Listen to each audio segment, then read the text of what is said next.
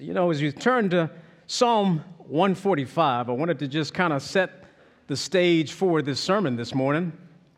Growing up as a kid, I can recall getting specific instructions on the clothes that we wore. I mean, you had your Sunday clothes.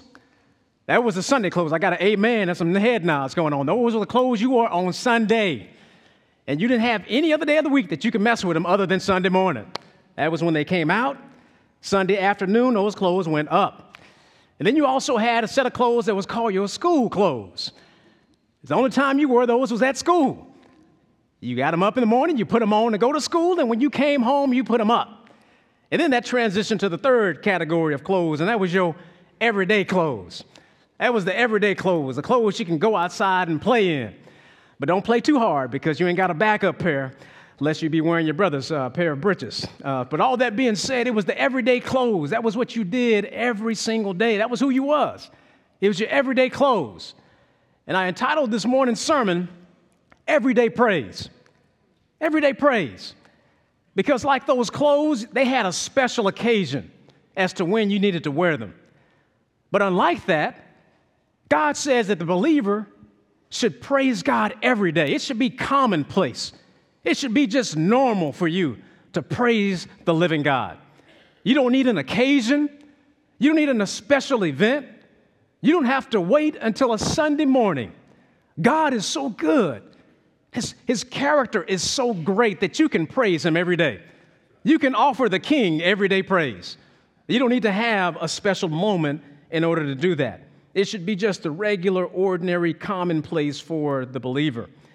But sadly, sometimes we can reduce our praise to God on Thanksgiving Day, or maybe a special morning worship, or maybe a members' meeting. Oh, that'd be an opportunity for us to give God praise. But when we fail to focus our excitement and our energies on God, you know what happens? When you fail to put your praise where it belongs and on Him, it can turn inward. You start thinking about your own life. It can be selfish. You can be absorbed with self, especially around this time of year, uh, Black Friday sales and holidays going. You could be consumed with self if you're not giving your energies and your effort to praise God. Or you can uh, mitigate those and say, oh, I'm not going to praise God. I'm just going to go and orient it towards uh, social issues or a political agenda that you're trying to run. God says He's worthy of all of that effort, all of that energy, your total faculties of your being should be devoted to praising the living God. And David is going to show us that in this psalm. He mainly helps us to understand that uh, no matter what happens in life, we ought to focus on the living God and give him praise. Uh, like how even John MacArthur said that about the believer and how he should be characterized by praise. He said, A thankful heart is one of the primary identifying characteristics of a believer. It stands in stark contrast to pride, selfishness, and worry. And it helps to fortify the believer's trust in the Lord and reliance in his provision, even in the toughest times. No matter how choppy the seas become, a believer's heart is buoyed by constant praise and gratefulness to the Lord. That's how it should be for the believer. It should be commonplace for us, normal, to give God praise and not reducing that to a worship service. And as we look at this psalm, we're going to learn how David is going to help us to stir our affections, not emotionally, but by the character of God, so that we can praise Him rightly. I want to deal with this entire Psalms in the, in the word, but I'm going to read up to verse 9 in the hearing, and I'm going to ask God's help as I proclaim Him. Psalm 145, 1 through 9 reads as follows I will extol you, my God, O King. I will bless your name forever and ever. Every day I will bless you, and I will praise your name forever and ever. Great is the Lord, and highly to be praised, and his greatness is unsearchable. One generation shall praise your works to another, and shall declare your mighty acts and on the gracious splendor of your majesty, and on your wonderful works I will meditate. Men shall speak of the power of your awesome acts, and I will tell of your greatness. They shall eagerly utter the memory of your abundant goodness and will shout joyfully of your righteousness. The Lord is gracious and merciful, slow to anger, and great in loving kindness. The Lord is good to all, and his mercies are over all his works. Bow with me in a word of prayer. Gracious Father, we come now before your word, just asking for heaven's help. I pray that you would uh, allow us to lay aside anything that might be on our mind, burdens of the heart, or even anticipations after this worship service so that we can focus our attention on you. Harness our attention right now, Lord, for your name's sake, that I might boldly proclaim the excellencies of your word, that it might pierce through hearts, build up your people, strengthen the saints, and bring glory to yourself. So we love you and praise you for this time, and we ask all this in the blessed name of Jesus the Christ. And all God's people said, Amen. Amen. Amen. Well, as we look at this text this morning, we're going to see that uh, scholars believe that this would have more than likely been the last psalm that David penned in the Psalter. The Psalter was the the Psalms, the book of Psalms, the hymn book for the Israelites. You know, some of y'all grew up singing through a hymnal. Well, the, the Psalms was Israel's hymn book. You know, that's what they sang, giving glory and praise to Yahweh. And David is attributed to have written 75 of those 150 Psalms. You know, his psalm was, you know, David was more than really just a composer of songs, he was a theologian. And if you look at a lot of his Psalms that he wrote, you can get great doctrines and theology of God. David was masterful in being able to convey the attributes of God and set it to music. And even in doing so with this one, he, um, he, set this song, and he was great in his theology, but most importantly, David was a worshiper of God. Yeah, he was a good uh, theologian and mus- musician, but he was a worshiper of God. Sets him apart from many.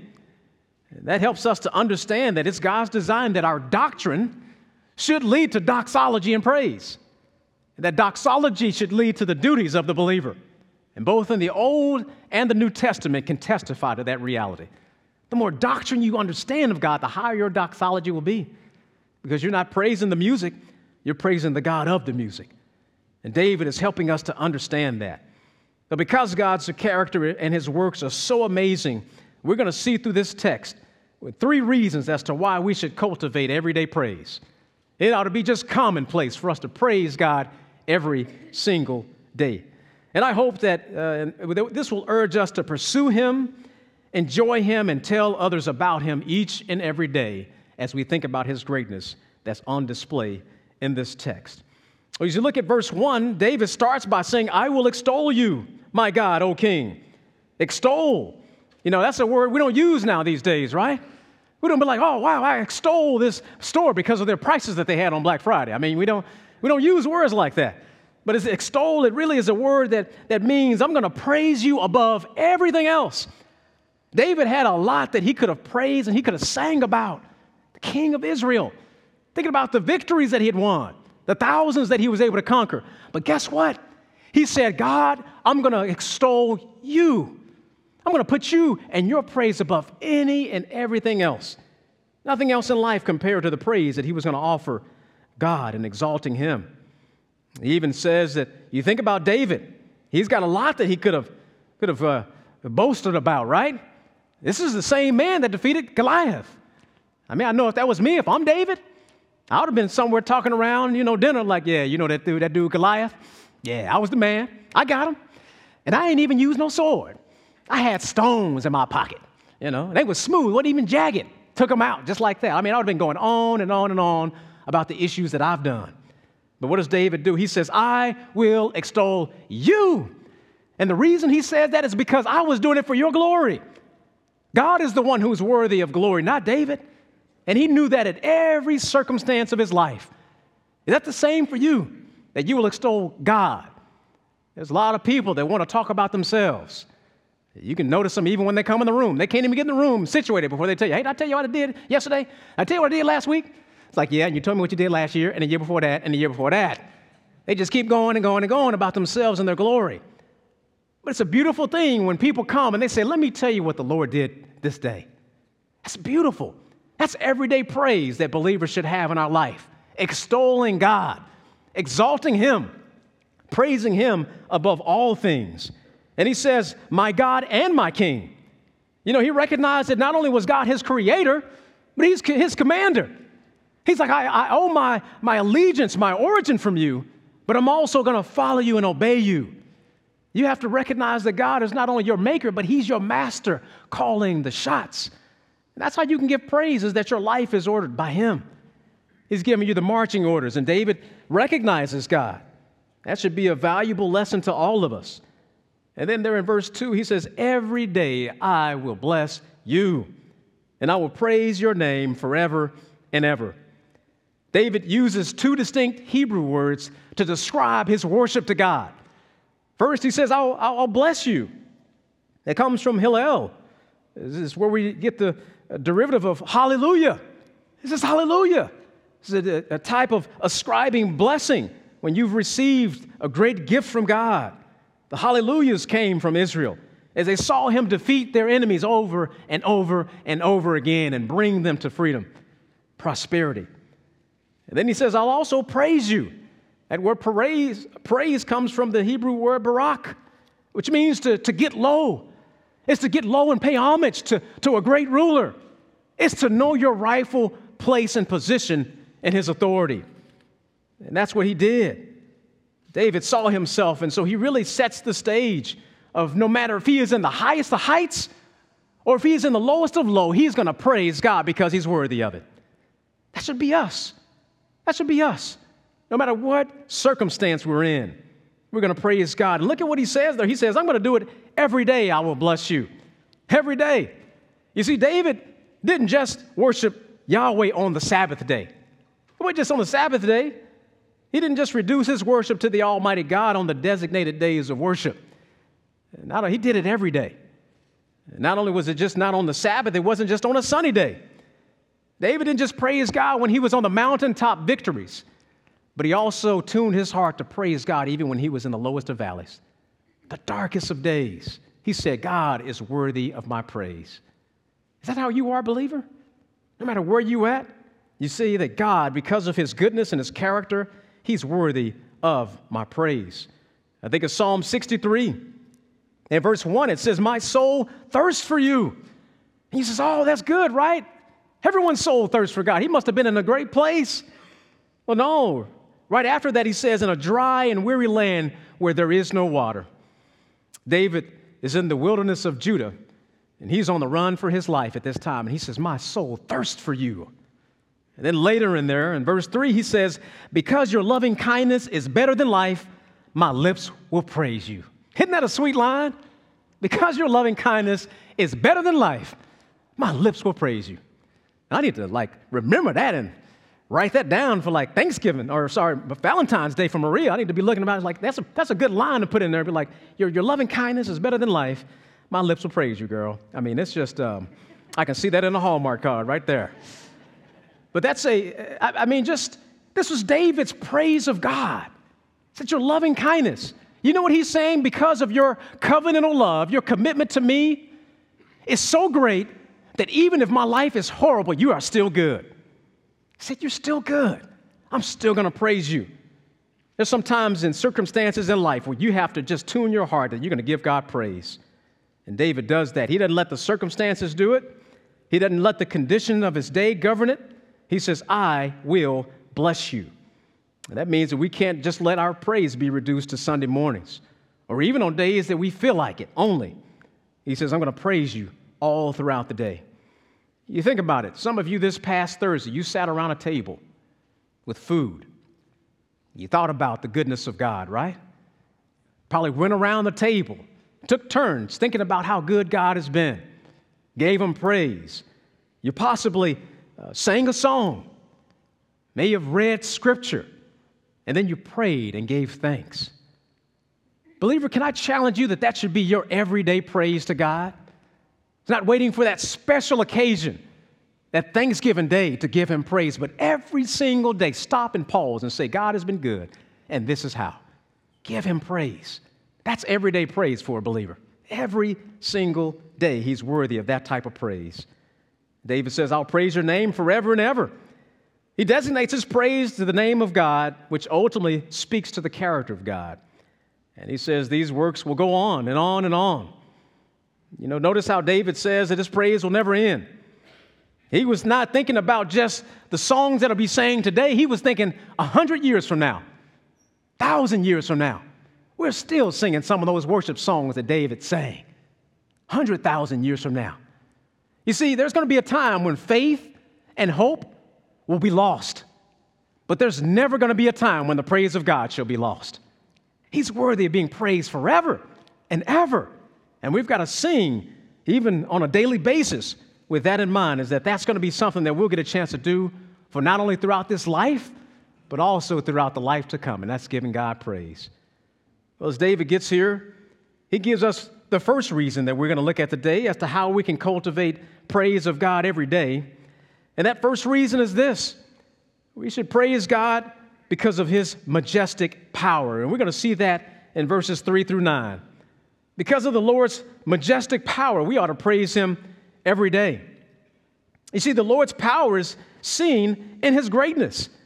In verse 3, it says, Great is the Lord and highly to be praised. You see, what David is saying here is that God is great, and therefore his praise ought to be great. He wanted to make sure that his praise was commensurate with the God that he was worshiping. He was like, I'm not worshiping some little God.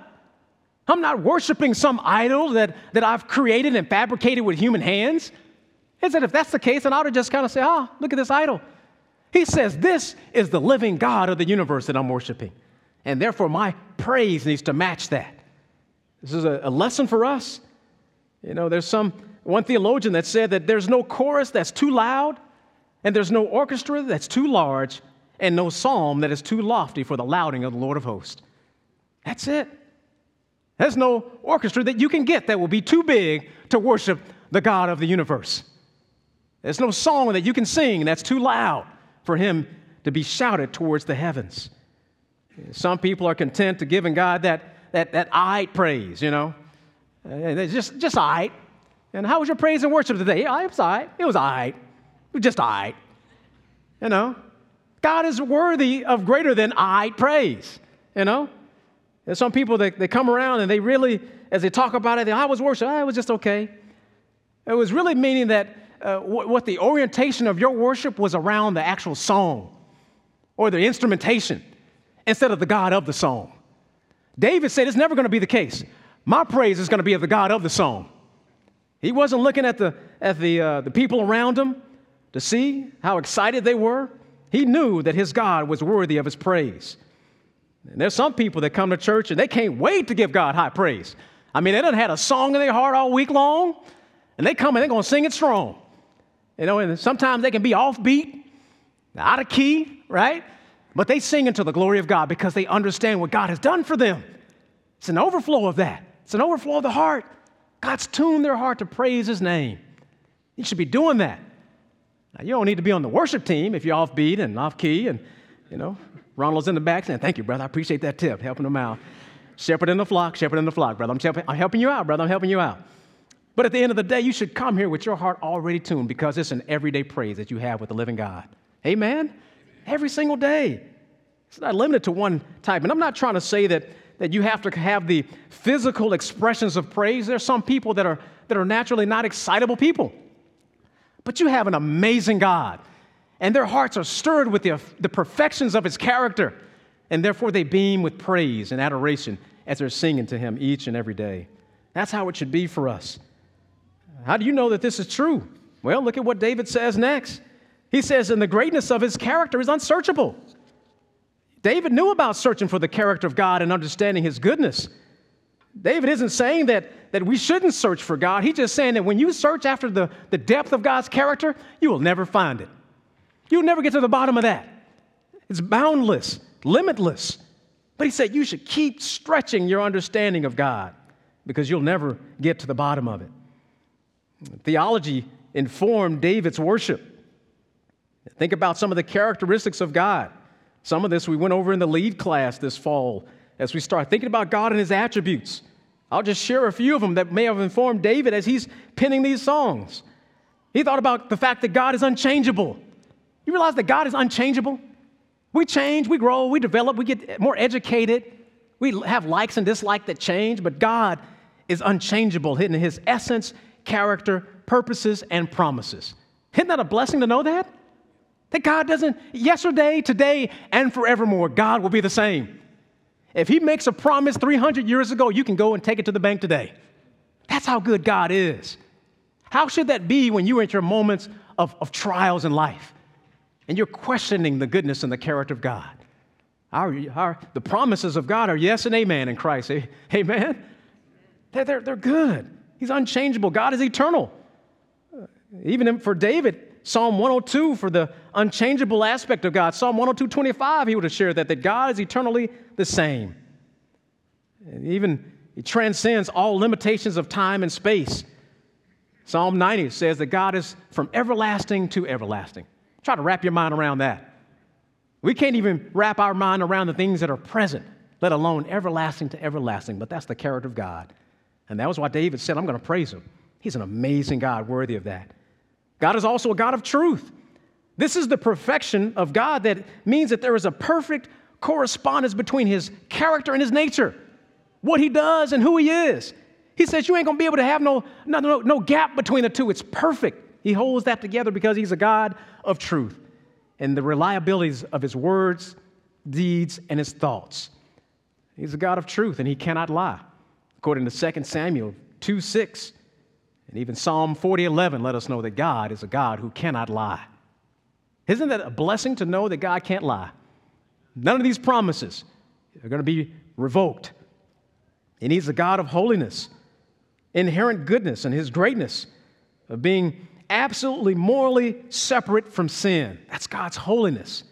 It's a quality that He shares with His believers, but He transcends it because He's in a category all by Himself, being 100% separate from sin abhorring evil, and demanding purity. That's Leviticus 19, too, right? You're to be holy because who is holy?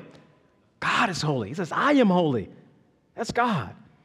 But even after all this, David says that God's greatness is unsearchable. You can go on and on and on. You can't plumb the depths of that. And you see why this is what is informing his praise. My question for you today is what's informing your praise? What's informing your praise?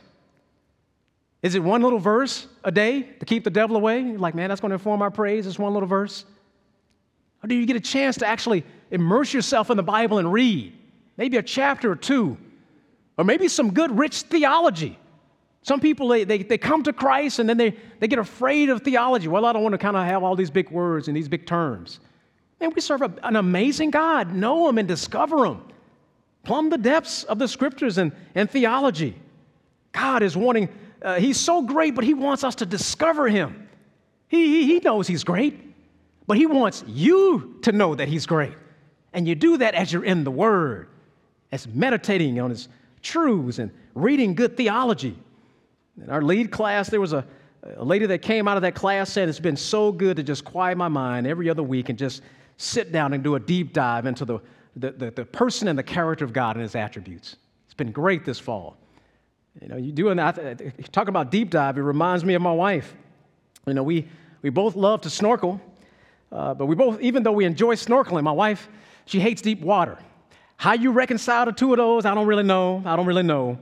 Uh, but, but every single time, without fail, since the beginning of our marriage, and even last couple years, we took a, a trip out and we snorkeled, and, and uh, she'll come out and she's always got these hesitation and concerns and fears of deep waters. But but as soon as she starts to get in and she see those fish, and she see the coral reef, it's just, it's mind-boggling.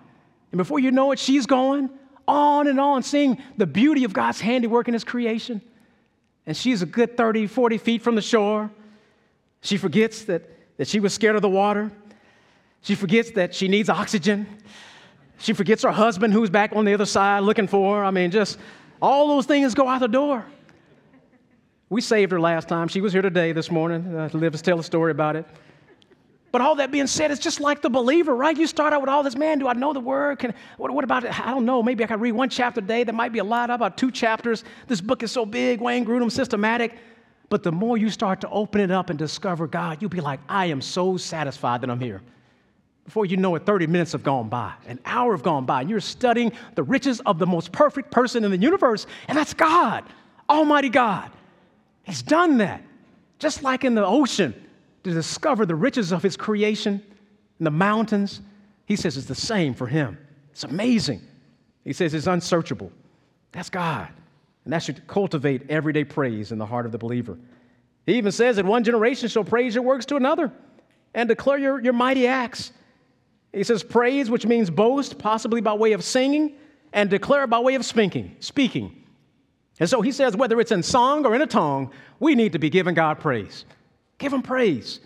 David says, give him praise every single day. You realize that this is a commandment? Deuteronomy 6 7 says that you should teach your children diligently. Teach them, train them up. That was the prescription that God give, gave. It was the commandments. He said, Look, this is what you do in your family. Tell them about my good deeds, teach them about my character. That's what you should be doing now. Parents, if you're in the house, you've got a commandment from God to teach your children diligently about these truths of God. Who wants that to happen from generation to generation? You know, not just the fun, exciting Bible studies, teaching them about the character of God, all those things, fair game to tell them so that you can declare His truth from generation to generation.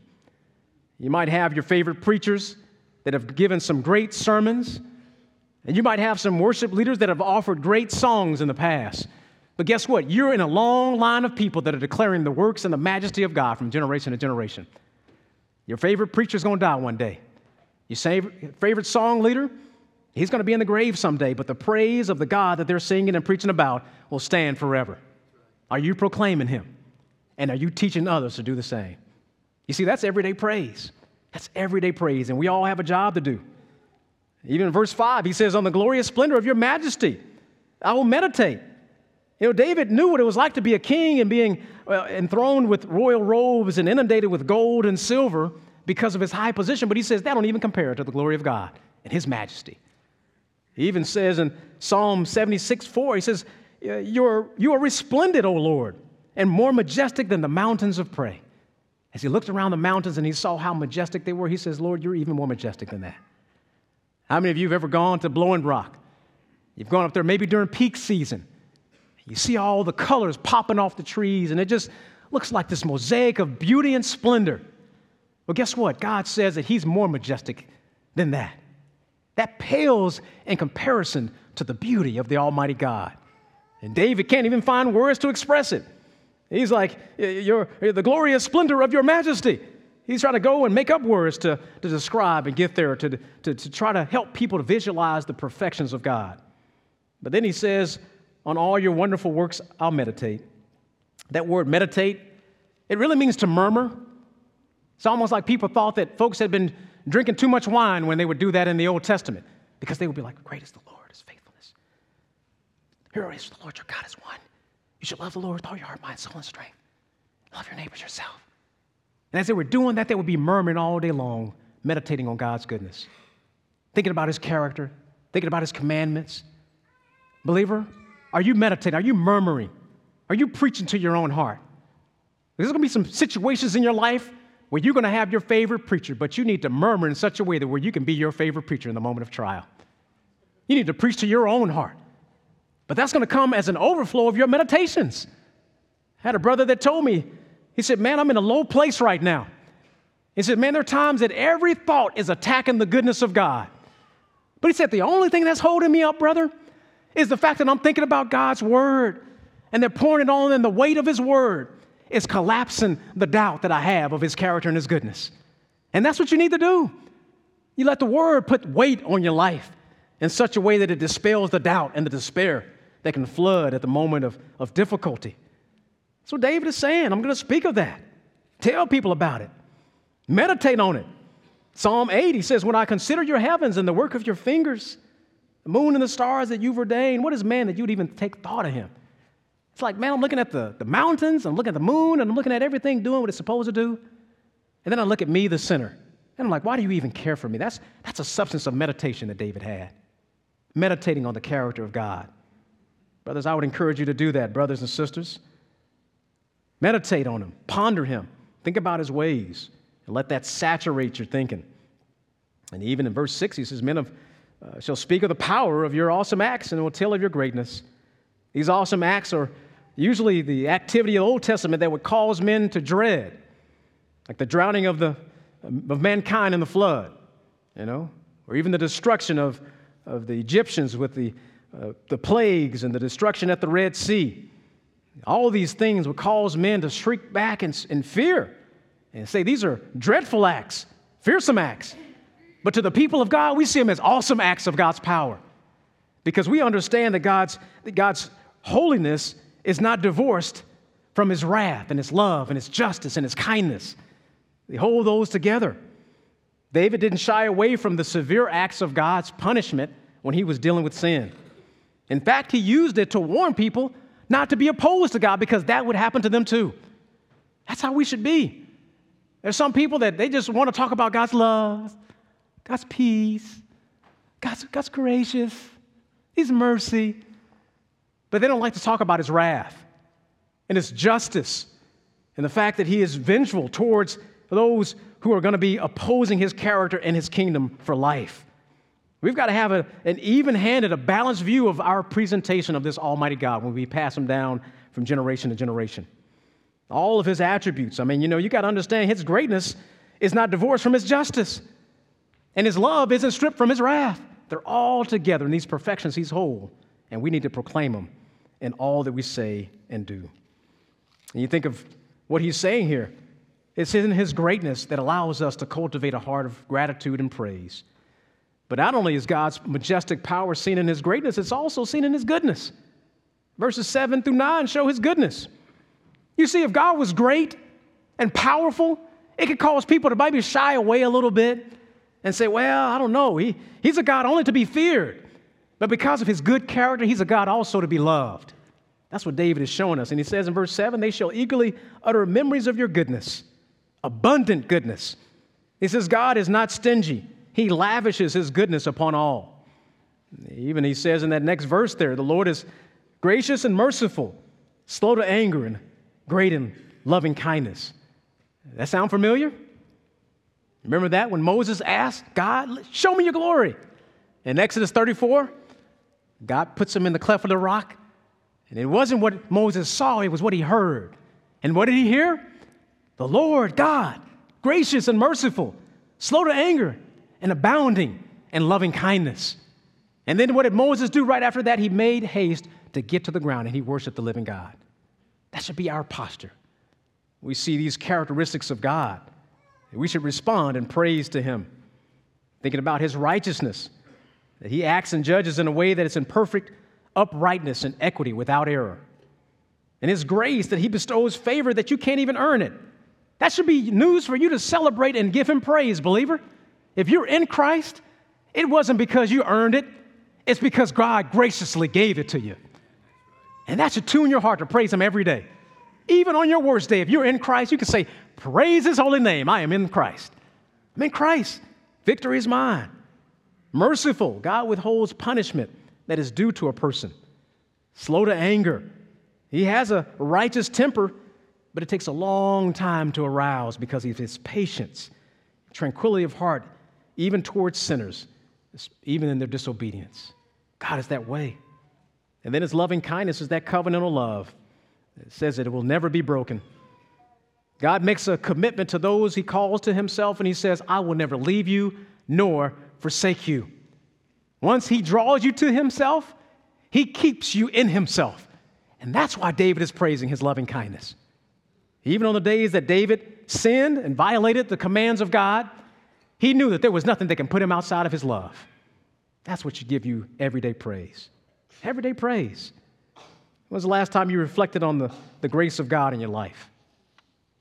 Just stopped and thought about it, His mercy, and how He's patient towards you when you sin. Have you thought about it, meditated on it, and just gave Him thanks? That's part of everyday praise. Love it doesn't just stop with the believer. He says the Lord is good to all in verse 9. That, that word all means all. You see, there's no single part of God's creation that doesn't experience His goodness. Isn't that amazing? And other times, in, you know, and sometimes in my family, I'm like, okay, I can be biased and partial. I'm to lavish goodness on this person versus this person. I'm going to do good to this person because we, we get along in the family or neighbors or etc. But God says there's no single part of my creation that is apart from my goodness. I see it and show it to all. Even in Matthew 5 45, Jesus says that God allows the sun to rise and fall on the evil and the good. He sends rain on the righteous and the unrighteous. He does it because He's good. We should tell people about that. And also, His mercies are over all His works. His tender mercies to the weak, the suffering, the foolish, the despondent, despairing, all of those, He says His mercies are showing day by day. No matter where you are, His mercies are over all His works. And that's why He's majestic in His power, because of the greatness and the goodness of His character. And that's why it should cultivate everyday praise. Well, you, you think about God, I know that He's sitting on the throne of the universe, but is He sitting on the throne of your heart? Yeah, He's majestic and He's powerful and He's authority over all, but is He ruling and reigning over your heart personally? And if He is, are you giving Him praise? Because that's what everyday praise is all about. Well, that's the first reason that we see that we should have everyday praise, and that's the Lord's majestic power. Second, two, I promise you will go faster than that for those of you counting. Like this brother done spent 20, 25 minutes on point one. I done just had some turkey in my system. This is going to be a long Sunday. I promise I won't do it to you. I promise I won't do it to you.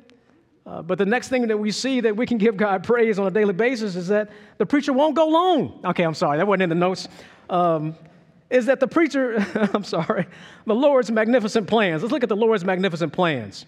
We've seen his majestic power.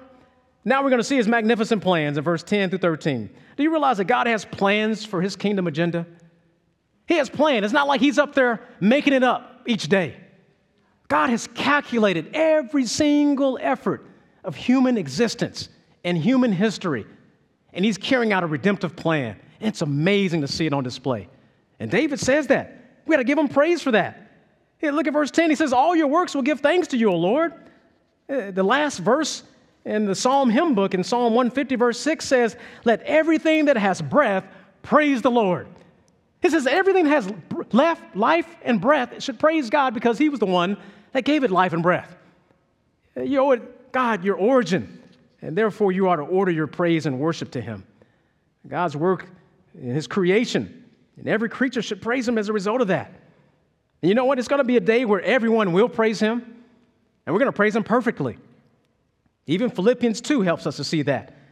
It says that at the name of Jesus, every knee should bow in heaven, on, on earth, and under the earth. And every tongue will confess that Jesus Christ is Lord to the glory of God the Father. That's going to happen. But you know what our job is? We get a chance to communicate that gospel message so that people can worship the King of Kings now, willfully, so that they won't have to do it forever reluctantly. That's our job, is to be able to extend that gospel to help advance the kingdom of heaven here on this earth. David was about that kingdom agenda. He submitted to uh, the Lord, Yahweh, was looking forward to the Messiah that was to come knowing that all of human history was hinging upon the Messiah. Every, every Old Testament saint was looking forward to his arrival, and even the New Testament saints, we look back at his person, and his character, and his work that he did on the cross. It's amazing to see that. And David says, Your godly ones will bless you. Everyone that is chosen by you, that are holy, that are saints, we're going to bless his name because we're in that number of people that will proclaim his glory from now and throughout eternity. He talks about this kingdom in verse 11. He says, They shall speak of your, the glory of your kingdom and talk of your power. And the power really comes from God. There's no power that's apart from Him. Even think about some people say, well, what about the, the, the Mother Nature? Well, really, the laws of nature would have no nature if it wasn't for God. You know, gravity wouldn't have the ability to carry its weight if God didn't give it so. That's the, the, the amount of power that God has. You know, time itself would, would have a hard time keeping time if it wasn't for God. Amen? That's God. All power and all authority is flowing from Him and His glory and His kingdom. And He's advancing that. And there's some people that think that they can mess with God and try to move Him from that throne. But God will never be removed from His throne. Kingdoms might come, kingdoms will go, but God will never be removed from his throne of glory. If you don't believe that, ask Pharaoh, ask Nebuchadnezzar, ask Pilate, ask all of these rulers, ask Alexander, not so great. You know, you think he was great, he ain't got nothing in compared to the greatness of God. But all of these kingdoms have come and gone. That should bless your soul, and you should give God praise. Despite what's taking place in Israel right now, despite what's going on in Ukraine or any other place throughout the world, God's kingdom is an eternal kingdom, and the gates of hell will not prevail. Amen. That should give us praise every day. That if you're in Christ, you're part of an eternal kingdom of God's redemptive plan. And David was in that kingdom agenda, and he proclaimed it and said, We'll talk about this glory forever and ever. Some people talk about Buckingham Palace, the place of the royal residence, right? The monarch of Great Britain. And yeah, you might go through and see some fine dining, right? Some, some great extravagant rooms and staircases and gardens for, for miles. They might even have the changing of the guard. That's cute. But guess what? It don't compare to heaven. God got the changing of the angels, going back and forth, giving him praise. That's the, the, the sight that David had his eyes on. He didn't, he didn't fall prey to the lesser. He said, I'm going to worship the greater. It's no kingdom that's going to get his attention that's greater than the God of the universe. And that's how we should orient our praise every single day. He says he's going to make known his acts uh, to the sons of men. God has raised up heralds at every juncture of human history to do that. Abraham, Isaac, Jacob, Moses, all these people, David, Solomon, Isaiah, Jeremiah, you name them. God's got them. He's raised them up. David, Daniel, the 12, John the Baptist, you. You're going to be proclaiming about this kingdom until Christ comes. Amen? That's what happens. That's our praise to Him, telling of His glory, telling of His kingdom acts. We're in a long line of people that were heralding God's gospel and the glory that is due Him. And you see God's magnificent plans and how He reigns. In verse 13, it says, Your kingdom is an everlasting kingdom, and your dominion endures throughout all generations. You know, no one can overthrow His reign or break His rule. Even though Satan, God has given during the fall, or after the fall, I should say, He's allowed Satan the ability to be the prince of the power of the air, as Ephesians 2 2 describes him. Uh, but Satan doesn't have any authority over God. Satan is God's devil, and he can only do what God would forbid or, or allow. But ultimately, victory is in, in his hands. And I even think about uh, Peter when he was contemplating God's goodness, as Christ said that the gates of hell will not prevail against the kingdom of heaven. But these are the magnificent plans of God's story of redemption, and it's going to happen over and over again. And our job is just to proclaim that to our neighbors, family members, and friends. Now, we had a chance to do that at the community Thanksgiving meal. And what a praise it was. This was part of, of God's kingdom plans, right? His plan was to draw you to Himself in salvation, to allow you to praise Him, and then to declare Him in such a way that will invite others to do the same. And that's what we did at the community Thanksgiving meal. We went out and invited people from the community. There was a brother that shared the testimony. Jeff Blanchard did an extraordinary job of just highlighting what God has done and saving him and gave praise. There were some people like, man, I don't praise God like that man praised God. I might even say I don't praise God like that brother praised God. But it was just good to, to brag on the goodness of God. And then Kyle delivered a, a great message of hope that's not found in getting rid of the circumstances of life, but it is in having the righteousness of Christ and the goodness of God found in Him. That's the kingdom agenda.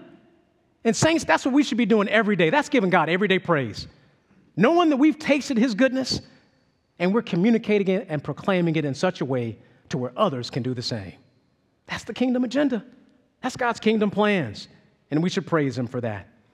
Oh, we've seen his majestic power that should cultivate praise. We've seen the Lord's magnificent plans that should highlight and arouse praise within. And the last thing we'll see is because of the Lord's merciful provision, should stoke the coals of praise in our heart. His merciful provision. You see, God gives his provision to the physically dependent. In verse 14, it says, The Lord sustains all who fall. Uh, that fall, it's a Hebrew word that means the foot is unsteady, it slips.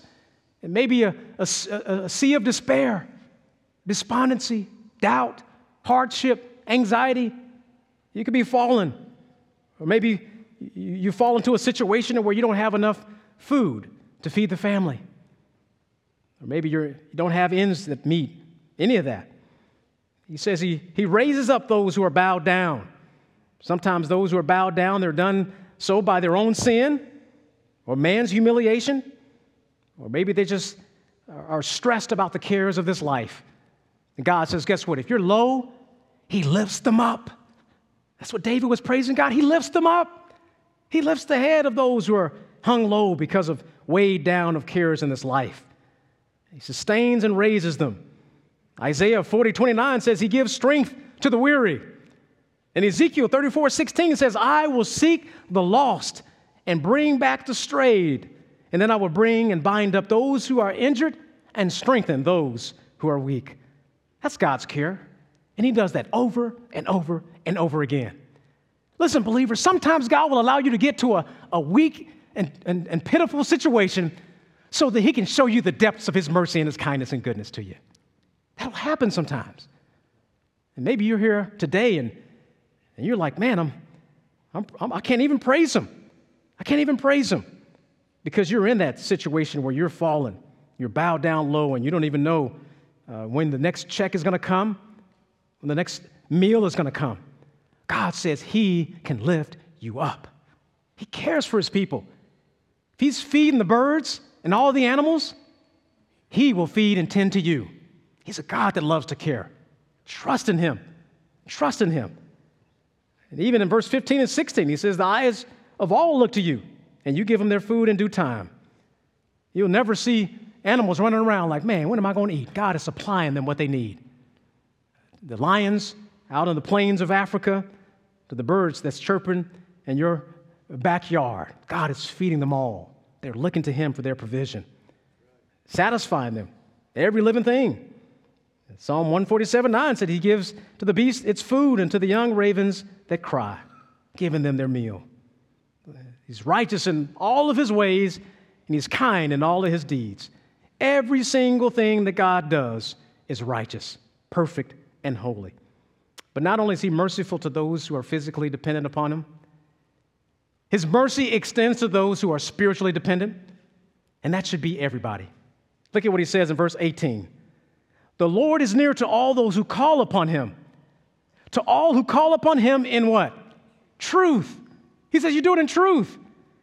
This is really a, a call to, to the Old Testament saint, like we have as the gospel for the New Testament. This is similar to what Paul says in Romans 10 13, quoting Joel when he says, Whoever calls upon the name of the Lord will be what? Will be saved. If you call upon the name of the Lord, you will be saved.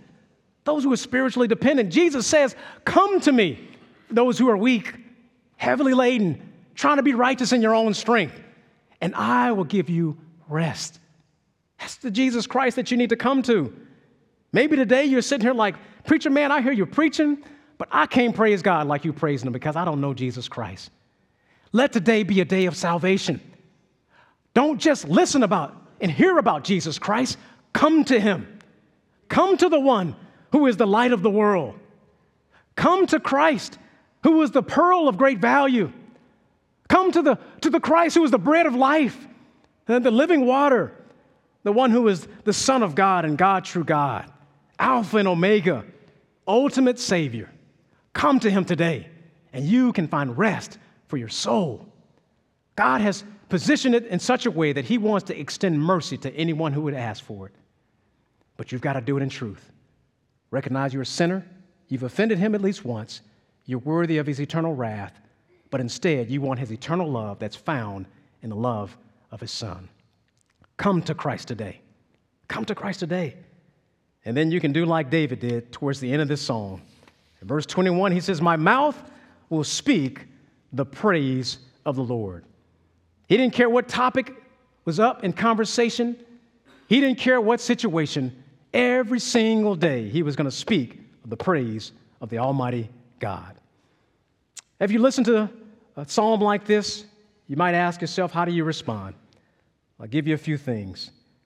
How do you respond? The first thing you need to do is if you're an unbeliever, you need to come all the way to Christ. You can't even begin to praise God unless you receive His Son. So come to Him all the way. We'll be down front. We'd love to share with you how you can make that possible. But come to Him. But if you're in Christ already, you can respond to a message like this by pursuing the Lord daily. Pursue Him daily. How do you offer God everyday praise? Pursue Him daily. Discover Him in the, in the, in the riches of the Bible, systematic theology. Read about Him. Pursue Him daily. And then, in addition to that, praise Him continuously. Let your pursuit of Him result in praise of Him and get to a place to where you're praising God every day. You ought to go triple platinum in your car, driving when nobody else is around. Hopefully, nobody else is around to hear that voice, mine in particular. But you should be praising God because of His goodness. Pursue Him daily, praise Him continuously, and proclaim Him faithfully. Do that, and you'll get a chance to offer God everyday praise. Can we rely on you to do that, brothers and sisters? To give God the praise that is due Him because of the greatness and the goodness of His character. Let's pray and ask God to help us. Father, we're so delighted to come to your word this morning and hear about how good you are, not only to your people, but to all humanity. All of your creation can testify to the goodness and the greatness of your character. But for those of us that have been redeemed, we can just share in how much you have loved us and have positioned us in a place of righteousness, and then being able to live that out in a manner that's worthy of you. Lord, I pray that you'd help us to learn the lesson from David, that we would make sure that every single day would be filled with praise to you. Even in our difficult moments, may we look to the King. And even in our most joyous occasions, may we boast in you. We love you and we praise you for this time. In Jesus' name, amen.